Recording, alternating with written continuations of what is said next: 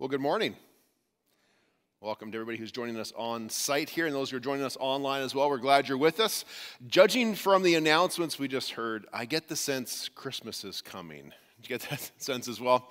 Yeah, we'll talk more about that in about two weeks from now when we start our Advent series. But uh, currently, we are into week five of our existing series, The DNA of Our Church. Now, as we get together this morning, uh, I know that we bring all sorts of different experiences and, and, and events into this place with us that happened this past week. And it's something that's amazing how much you can actually pack into a week, isn't it?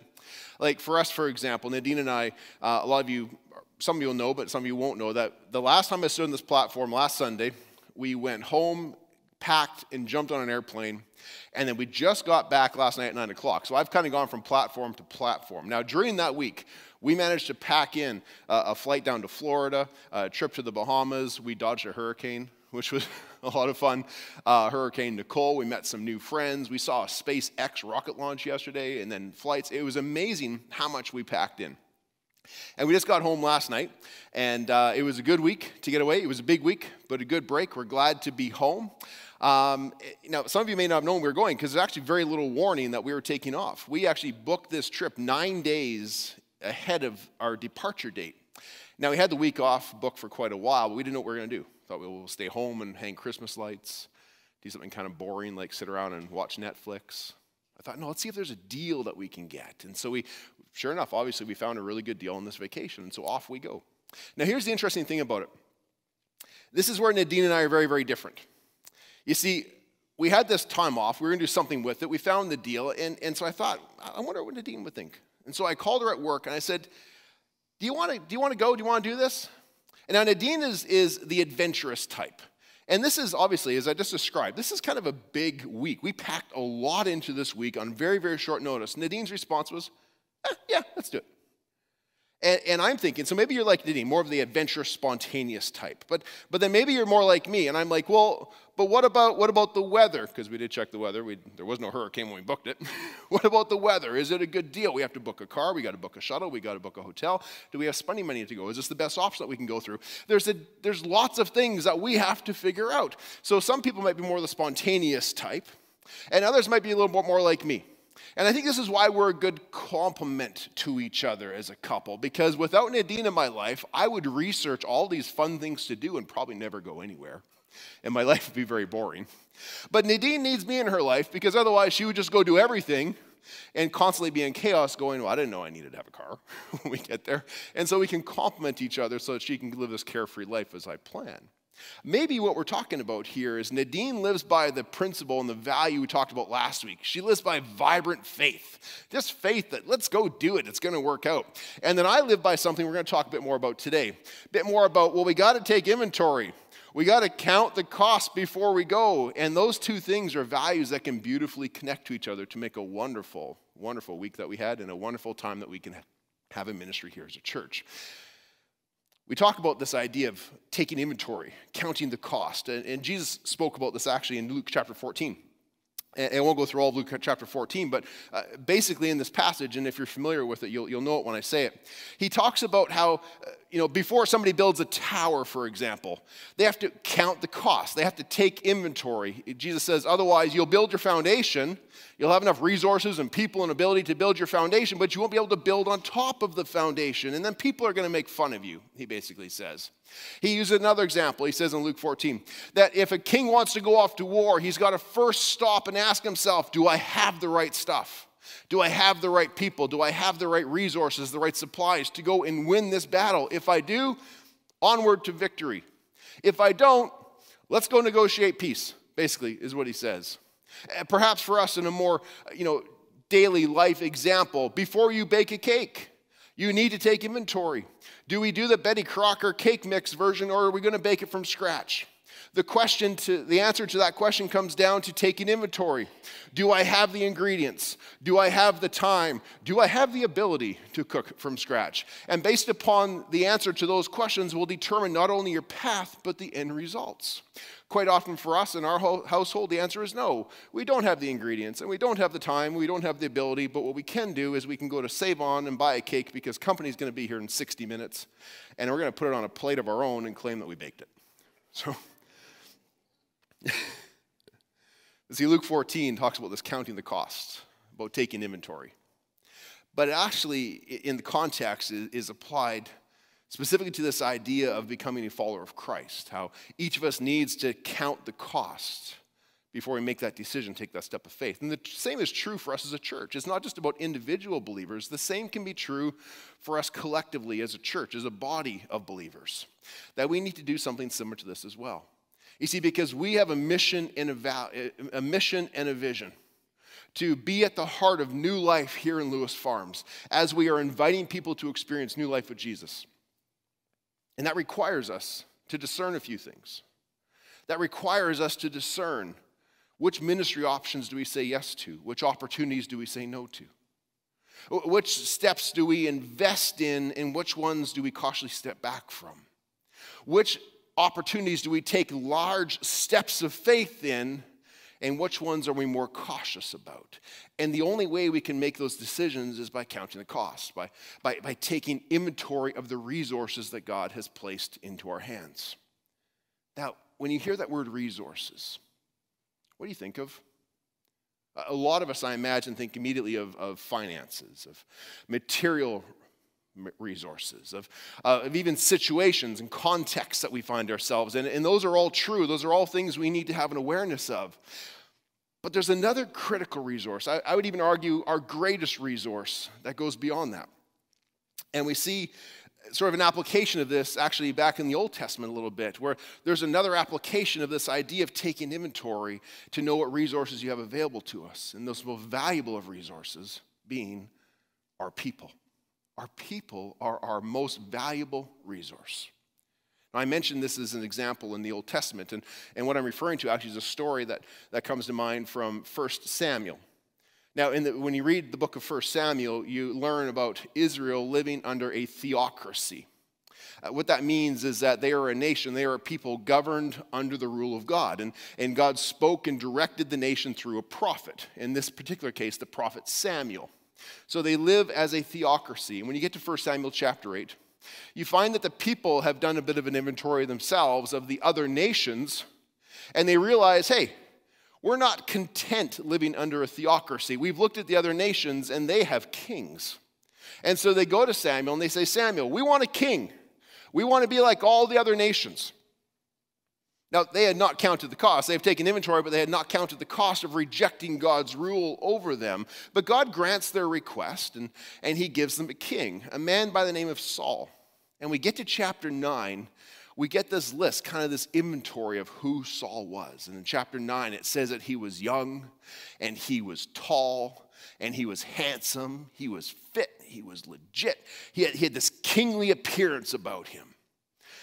And they were the envy of all the nations because of their great king that they had.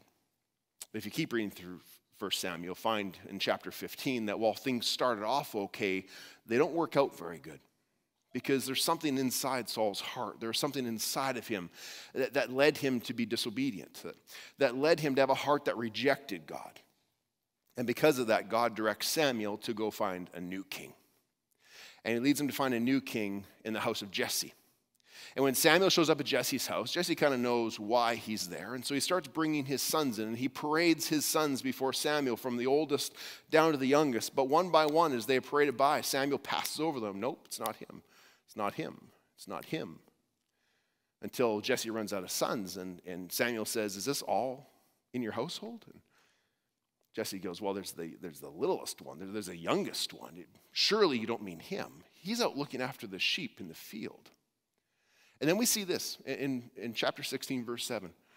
So Samuel goes back to the Lord to inquire, and the Lord said to Samuel, Do not consider his height, do not consider his appearance because the Lord does not look at the things that people look at. People look at the outward appearances. people so often take inventory of the outward appearances, but the Lord looks at the heart. You see, the criteria that people use so often when they take inventory of themselves or when they take inventory of other people, the criteria that we so often use is different from what God looks at. You see, the things, if we're honest with ourselves and we think back and process this a little bit, we'll see that, that we tend to evaluate ourselves and we tend to evaluate other people by these outward things, these, these ideas of these outward qualities. And sometimes we disqualify ourselves because of those. I'm too young or I'm too old. I, am not educated enough or I'm too educated for this position. I, have done my time and I'm not going to do any more. More people need to do things and I'm going to step back. I'm, I'm too new to Jesus or I'm unknown within the church. I have past sins that disqualify me. I have, I have a wrong family name. I have a feeling of being unwanted, untrained. Quite honestly, I'm just scared. And so I disqualify myself. So that's one error that sometimes we make when we look at the qualities, when we take inventory of ourselves and our people. Sometimes we err on that side of disqualifying ourselves because of these, these external things. Now, on the other side, there's another ditch to stay out of, where we, we think on the other side of, the, of this equation that everyone is suitable for everything. Anybody can be a king, can't they? But that's not the case either, because not everyone is fit for every role, and not everyone's gifted for every role. Like, for example, when I first started as a pastor, I was a pastor of adult ministries. And so I oversaw all ministries that had to do with anything adult wise, you know, small groups and Christian education, Sunday school, women's ministry, men's ministry, all sorts of things I was overseeing. And after a little while, one of my key leaders, the, the coordinator of my women's ministry, uh, had to step back. She was pouring herself into it so much, she was about to burn out. So she stepped back and kind of resigned from that for a while. And I was left in a situation where I had to step into coordinating women's ministry. Now, I don't need to unpack this for you a whole lot. Just I'll simply say, I'm not equipped to lead women's ministry. Right? Like, like there are certain disadvantages to me leading women's ministry. Now, I still did it for a time. It was, it was my responsibility to make sure things kept running. So I went to their meetings and I, I drank the tea with the pinkies out and I ate the biscuits and, and I, I did all that. We had doilies and it was beautiful, right? It was wonderful. I, I did it, it kept things going. What was my top priority though? I need to recruit some ladies who have a different equipping than I have, who have a different gifting than I have, who have different passions than I have. I need to recruit those ladies and then empower them to oversee this ministry. Because while not every place is for everyone, I can tell you this while not every place is for everyone, everyone has a place. Okay? Not every place is for everyone, but everyone has a place. And here at West Meadows, we believe that people are our greatest resource.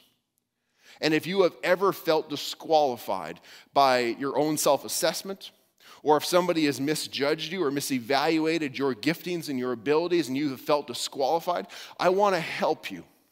We want to help you to discern your equippings, to discern your passions, and then empower you to live those out in community amongst us, in fulfillment of our God given mission that we have. Because our fifth core value here at West Meadows, these core values, these core values that, that guide our actions and reveal our priorities, our fifth core value is empowering people. Where we want to foster this culture, this culture where everyone's gifts contribute to serve others and to bring glory to God. You see, folks, we not only want you to thrive in service to others, we not only want you to bring glory to God by living in your passions and giftings, we need you to. We need you to. Because inherent to our mission, this mission to invite people to experience new life with Jesus, inherent to that mission is a certain philosophy of ministry that we operate by. Now, what I mean by a philosophy of ministry? Uh, what I'm talking about here is explaining the reason why we do things a certain way. Uh, the philosophy of ministry we operate why is the why behind how we do things. It's, it's, it's why we organize ourselves and function in a certain manner that might be different than other churches. You see, there are some churches who would operate by a philosophy of where only the paid people, only the staff, do ministry. And maybe you've been part of a church like this in the past, where, where there's a minister and there's a congregation. And the minister ministers to the congregation, and, and that's the organizational structure. We hire people to do ministry to the congregation. There's a minister, there's a congregation. The minister ministers to the congregation. You typically will find these in sort of the high tradition and in high liturgy churches that have a very well defined hierarchy. But if you've been part of that, if you've seen that in the past, that's different than how we operate here at West Meadows. That's actually different than how most evangelical churches operate. You see, instead of being organized as a minister and a congregation, we are organized as a ministering congregation. You see the difference? It's not just a minister and a congregation, it is a ministering congregation. Now, obviously, we hire people. We hire and pay people to do work at the church because, well, here I am. And thank you very much for that. So we obviously have that as part of our structure. But the work that our hired staff do, that myself and Thina and Andrew and Zach and others do, is very specific and limited. You see, our role is to call people up, to call people up and equip them. And after we've equipped them, to send them to go do ministry, to be a ministering congregation. That's why Pastor Andrew will recruit and he will train people to be leaders and to serve in, in the food bank and in the Lewis Lewis Estates Retirement Center services that we do. Pastor Athena could teach all the kids at one time in one big class and be the only teacher, but she doesn't. In Sunday school, she empowers others to be Sunday school teachers, to speak into the lives of others. Zach could come up here and he could just sit on those drums with the microphone and he could just kind of drum away and sing, kind of Al Phil Collins from Genesis back in the 80s, right? If you're from the 80s, you know what I'm talking about, a little Phil Collins action. Zach could do that. But no, other, he calls others up and he mentors them and he allows them to come up here and serve and to lead and be a part of all the worship teams that we have. You see, the philosophy that we operate by here is to be a ministering congregation. The staff's role in that is to call people up, to equip them, and to send them. And the scriptural basis for this philosophy by which we organize ourselves and operate is found in Ephesians 4, verses 11 through 12 where Paul actually describes this. He talked to the churches a lot. He wrote so many letters to the churches. And, and this is one of the things that he, he talked about to the church in Ephesus in, in chapter 4, verse 11 and 12. He said this He said, So Christ gave himself, uh, Christ himself gave the apostles, the prophets, the evangelists, the pastors, and the teachers for what purpose? To equip the people. To equip people to do what? To do works of service. For what end purpose? so that the body might be built up. Christ gave us these leaders to equip the people to do the works of service to build up the body. Now, this passage is not about establishing a hierarchy. This is about identifying specific special leadership positions that exist within the church, these roles of, of apostles and prophets and evangelists and teachers and preachers, to establish the foundation of leadership and teaching and guidance within the church. These people who have this God given calling to lead and to guide and to advance ministry, to proclaim the truth, to teach the people. This God given calling to do those things so that by their work they can assist and direct the church. They can assist and direct the people in fulfilling God's mission. You know, and Paul wrote extensively, this is just one verse, but Paul wrote extensively about these types of things to the church. Know, when you read through Paul's letters, these letters to the churches, you know, the church, uh, First and Second Corinthians and Ephesians and Galatians and all those, all those letters we find in the New Testament. He wrote extensively to the churches. These are letters to the church, and he used that word a lot. 114 times Paul uses this word church. Now, 24 of those 114 times, he's speaking of what's referred to as the universal church. That, that means he's speaking of the universal church, the, the, the church in heaven of all believers of all time kind of gathered together, that, that universal church idea. 24 out of 114 times. But 90 times, he's speaking to the local church. 90 times, he's giving directions like this one to the local church. He's talking to people of a common faith in a common region who are united together for a common purpose. That's what we talk about when we say the body of Christ, the local body of Christ, this, this people of common faith in a region who are gathered together. He's talking to them and he's encouraging them to come together, to be unified, to be built up so that they can be strengthened, so that they themselves can be improved in their gifts, and so that they can be empowered to serve others to fulfill the mission. Now, maybe you've experienced that in the church. Maybe, maybe you haven't, but I think all of us have experienced it somewhere in our lives. If you've ever had a mentor in your life, you've experienced this, whether that's a mentor for professionally, as recreationally on a team with a coach, in school. Hopefully, you've experienced it within the church at some point, where there's this person you look at who is further down the path than you are. This person that you look at and you respect them because there's something in them that shows experience and knowledge, and you think, I can learn from this person. And you allow them to speak into your life. This is a mentor, somebody who's mentoring you. And what do they do? What does this coach or this teacher, this mentor do? They, they tend to affirm your strengths, don't they? They'll find something you're good at, they'll, they'll call out your passions, they'll affirm your strengths. If there's something you're challenged at or not doing well at, they'll, they'll correct you. If you have tendencies that are, that are not going to serve you well long term, they will kind of chisel those off and try to remove those pieces from who you are so that you can be successful. And as this happens, you personally develop in your abilities and your confidence. And as you develop, all those around you get better and stronger. All of a sudden, you get increased opportunities to be trusted with more responsibility. And you grow and you are built up in the process of that. You know, a couple months ago, I was invited to go back to uh, uh, the 75th anniversary of the church I worked at previously. And, and they had a bit of a panel, me and a few other pastors on a panel up there just to kind of do a bit of a Q&A. And, and one of the questions they gave me was they wanted to know how did I go from a staple salesman to a lead pastor? those of you who don't know, before I was pastor, I sold, it wasn't like office staples, like your little stapler on your desk. Like I sold staples by the millions into industrial applications and things like that. But it was kind of a funny question. How did you go from selling staples to being a lead pastor?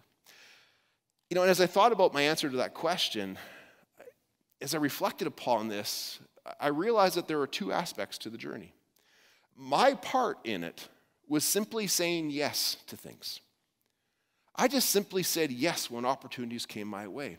But the big part of the story, the part of the story that I wanted to focus upon, is the other godly people who called out gifts within me.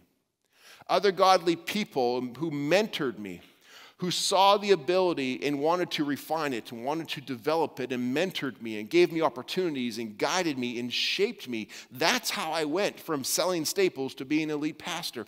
My role was simply to take steps of faith and say, Yes, that's the way I feel led, and to have other people mentor and guide me through this process. And that's why we believe in this value. That's why we, first of all, believe that our people are our greatest resource. Because when our people are built up and when our people are empowered, we collectively are built up and empowered. And we value that. We value having that as part of our culture to foster this culture where everyone's gifts contribute to serve others and to glorify God. Now, as I go through this, I, I know that this message today is, is, is kind of less emotional and it's less engaging than some other ones that are more story bound and whatnot. But, but as I talk through this, I hope you understand two things really importantly. Number one, the, the significance of this value, how critical this value is to us fulfilling our mission that God has given us. But the other thing I hope that you experience as we go through this is that I hope you feel encouraged. I, I truly hope you feel empowered by this. Because people sometimes say that callings only exist in leaders and pastors. And Pastor Mark, you're called and that's good for you, but you know, I just live close to the church, and so that's why I'm here. And I want to challenge you with that. Yes, I believe that there are some leaders who are called to specific, significant roles within the church. There are, there are apostles and, and apostles and prophets and evangelists and teachers and preachers. There are those special callings. And God sees fit to call those people to be leaders, to coordinate and to manage and to cast vision. But why would he call a leader to do those things if he also doesn't call others to come and to be coordinated, call others to be equipped, call others to be sent? So I want to challenge you, and I hope you feel encouraged and equipped and, and, and, empowered by this because I believe that God does not just call leaders to stand on the platform, He calls people to be together in a congregation. And He calls people of certain giftings and passions and abilities to make up that congregation because He knows what the recipe calls for for our success in our mission. And each of you are an ingredient in that mission. We need you to use your giftings and to be aware of those things if we are going to be successful and continue to grow, if we're going to continue to be unified, if we're going to continue to be energetic, if we're going to continue to reach our community. We need you. We need you. And we need your God given calling, your God given gifts, your God given passions. We need you to succeed, to continue to succeed in the mission that God's given us. So I got to ask you do you know what your gifts are? Do you know what they are? Do you know what your passions are? Do you know what your, your capabilities are? Do you know why God has given you certain experiences? Do you know why all of these things come together in who you are? Do you know what your gifts are? Now, the Bible tells us that when a person places their faith in Jesus Christ for the forgiveness of their sins, that they become a new creation. And as becoming a new creation, the Spirit of God comes to dwell within them and among them. And the Holy Spirit does a few things in that moment. The Holy Spirit brings new life to that person, but the Holy Spirit also adopts them into the family of God, that universal church idea, adopts them into the family of God. And the Holy Spirit's presence manifests certain virtues and giftings by the nature of the Holy Spirit's presence within the person. Now, these have a few important applications. Number one, it has a unifying factor. Because when we come together as a body of Christ, as, as, as men and women who have received the forgiveness of Christ through his work upon the cross and our belief and acceptance of it, when we have the indwelling of the Spirit, when we come together, we have this common unity in the Spirit of God together. But we also have this unique blessings, these unique equippings as we come together as well. And these equippings is sometimes what the Bible refers to as spiritual gifts. And Paul writes about this a number of times in his letter to the churches, but, but one particular one I just want to share with you briefly is in uh, 1 Corinthians chapter 12, where we read this, starting in verse 4. He says, There are different kinds of gifts, but the same Spirit distributes them. It's the unity within the Spirit, but the diversity within the gifts. There are different kinds of gifts, but the same Spirit distributes them. There are different kinds of service, but the same Lord. There are different kinds of workings, but in all of them and in everyone, it is the same God at work. So let's just stop there for a second. This is saying in this first passage here that each of us has a contribution to make within the church based upon the different gifts that the Holy Spirit has given us. And from this, not only is there that unifying effect of one common God, one common faith, one common spirit, not only is there a unifying effect of it, but there are different gifts. Each is given from one gift giver for a common purpose.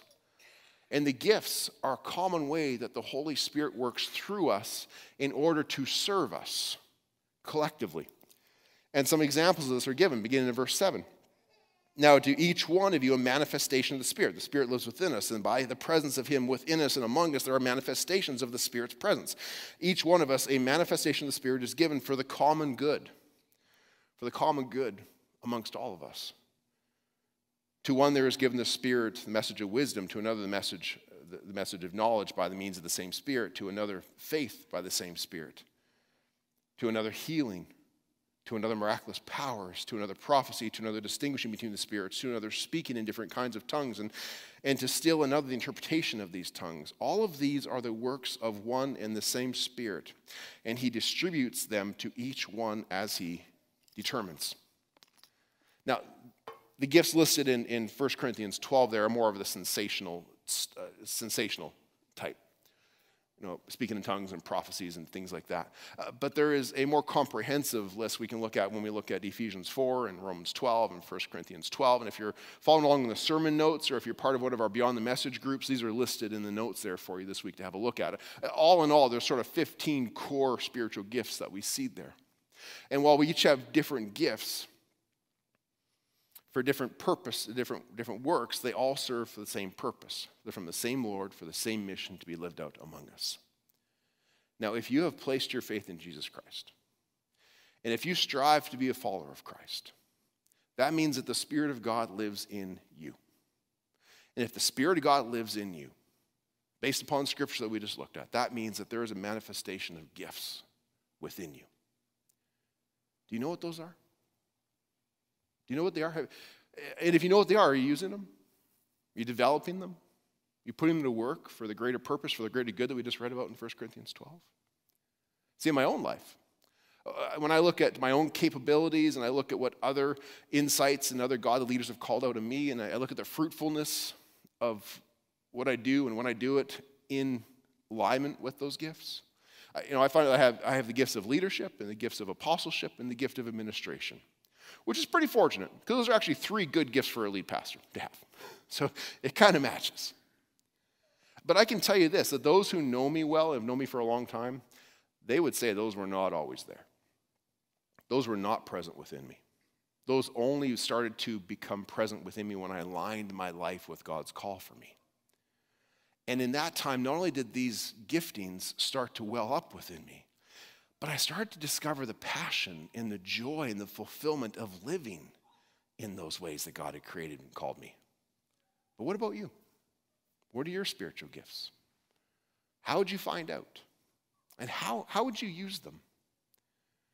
You know, since empowering people is one of our core values, we want to help you find your spiritual gifts.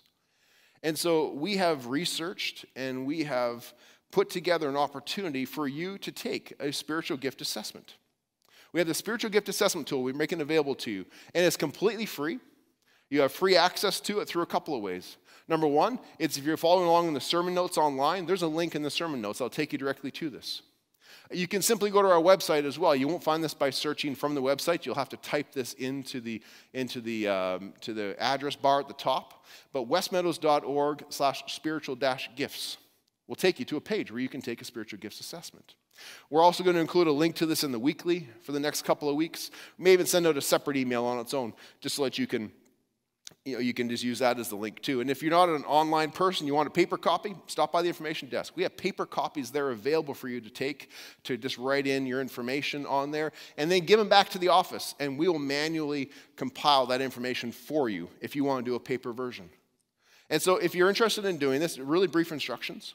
When you, when you click on the link, it's going to ask you for some very, very basic contact information, just demographic information, because they have to send you your results, so they need that to send you the results. And it's also going to ask you for your age, because there's a youth and an adult version for this. And basically, what it's going to be is a list of questions that you're going to answer from a scale of one to five on. We've probably all done assessments like this in the past. They're going to ask you questions along the lines of I find it natural to trust God to answer my prayers. So maybe you're at a one uh-uh, I wrestle with that, to five, I live by that. Or somewhere in the middle, perhaps. We want to encourage you to, to take this and, and, to try this. It's very simple to do, and once you finish the questions, it'll automatically calculate the results and it'll email you immediately the results with a list of your giftings and the scriptural basis and description of what they are. Now, maybe you've done these in the past. Uh, we actually did this as a church about four years ago, and we had great a great list of people who did this, but we want to encourage you to do it again. I want to encourage you to do it again because, first of all, sometimes things change. You see, sometimes we had we thought we had gifts and we answered questions a certain way, but it actually didn't turn out to the way that we initially thought. But we've learned and we've grown since then, and so we would answer those questions differently. But also at the same time, sometimes our gifts are more static. They're, I mean, they're not static; they're a little bit more dynamic. Whereas you find yourself in a new season and a new calling, the Holy Spirit will equip you with opportunities and what you need to succeed in that adventure that's ahead of you. So sometimes things change. So take it again. Uh, secondly, this will provide you with a report and a summary that I think is very valuable for you to have. And I'll just full disclosure, we're going to get a copy of your report as well. Now, here's my promise to you about that. I promise you, we're not going to turn into telemarketers. Oh, we got your results there, Susie, and I see that you have the gift of teaching and mercy well, we could sure use you in the children's ministry with that gift of mercy that you have. I promise you, we're not going to do that. That's not the purpose of us having the results. What's the purpose of us having the results? To better understand our collective potential. To understand our collective potential, to allow us to take inventory of our church, to take inventory of our greatest resource, to understand who has God brought together, and not only who, but what giftings and abilities has God brought together in us. And we can take inventory through these results, which will give us a clear sense of ministry opportunities that He is equipping and calling us to succeed in. Does that make sense? So I want to personally encourage you. I want to personally ask you to do this. If not for yourself, then, then to do it for us to do it for us, to help us as a church understand this dynamic of who God has called together in us. And man, if you just stop and think about what we've been discussing today, just, just step back for a second and, and think about what we've been discussing today. That God, the creator of heaven and earth, the creator of all things, gave you a gift. That's no small thing. He looked at you and said, You, your community, your church needs you and this gift. And he handed you a gift. Now, if we were talking about, uh, you know, about a person in the world who is talented like, musically or in, in managing businesses and they chose not to share that gift with the world, that would be unfortunate. Uh, that, would, that would be unfortunate for them not to choose to do so in the world. But how much more so when we, as followers of Christ, who have received these gifts, choose not to acknowledge them and use them? Man, God wants us to use them for His glory. But if we're honest, I know that we, wrestle with this sometimes. A lot of us don't, at least not to the fullest. And perhaps it's because you don't know what your gift is. Or perhaps it's because you don't know how to use the gift that you have. Or perhaps it's because historically you've sort of minimized the importance of it. I, I don't know what it is, but, but I do know this that each of us needs to come to a point where we need to realize that God wants us to be involved in His work. And He has equipped us to be involved in His work through these gifts. He sent his son, Jesus Christ, to come to teach and to be an example for us, to die upon the cross for us so that we could be freed from our sins and that we could enter into a relationship with him. And to all those who entered into that relationship, to all those who believe, all of those who received, he graciously bestowed a beautiful gift of the Holy Spirit to you. And it stands to reason if he gave the gift, he expects us to use it. He expects us to discover what it is to use it and to develop it throughout our lives living for Him. And when you do, I can tell you this from personal experience and from testimony of so many people that I've worked with over the years. When you do, you will find personal joy. You will find personal fulfillment in yourself when you live in that gifting, but also as you see it used in the community around you. May we be found faithful to discover, to develop, and to use the gifts that we've been given, to serve others, and to bring glory to God. And if we do, the day will come when we stand before Him and He will look at us and He will say, Well done, good and faithful servant. Now, as the worship team comes back out on the platform, I just want to leave you with two questions to consider today. Number one is this What are your God given gifts? And based on what they are, what do they reveal about the service God has prepared for you to do? Now, if you're not sure, if you need a refresher, if you wanted to simply help us understand what they are, go take that assessment. It won't take you more than a couple of minutes, and it will be insightful and enlightening for you. But the second question is this once you know what they are, where could you use them to serve others in order to bring glory to God? This is a critical question. Because, as I mentioned, first of all, if God gave you a gift, He gave it for a purpose. He wants it to be used. But also, in addition to that, when you look at the nature of creation all around us, all of creation, when it does what it was created to do, it glorifies God. It reveals God to the world. When creation does what creation was created to do, it reveals and glorifies God. When the thunder follows the lightning, when the trees bear fruit, when the rain fill up the rivers, when the sun sets in the east, eh, rises in the east and sets in the west, when the birds migrate south at this time of year, when the bears go and hibernate, when, when creation does what it was created to do, it reveals the glory of God. And when we seek to fulfill His will in our lives by using our greatest gifts, we glorify Him too. Would you pray with me? Heavenly Father, we just simply pray right now a prayer of thanksgiving that you see fit to call each and every one of us, not, not for disqualification, for things that we see on outside of ourselves, but Lord, but you look at the heart. You look at what you've brought into a person, Lord. You look at what you have gifted to a person. You look at the difference the presence of the Holy Spirit makes in a person. Lord, may we not be hindered or limited in how we serve you by the things that we see on the outside. May we not be quick to judge others by those external experiences or appearances. But Lord, may we have eyes, your eyes, to see within ourselves and within others to understand how you've gifted, how you've called, how we as brothers and sisters in Christ have been united and equipped uniquely and beautifully for a specific purpose, a mission that you've given us here as a church. So, Lord, for each who are gathered here today, I pray that you would give them the time, the, the reminder, the, the passion to complete these assessments. That they themselves will better know how you have revealed yourself in them and through them, but also we as a church can understand how you're leading and calling us. We pray this all in your, in your name. Amen.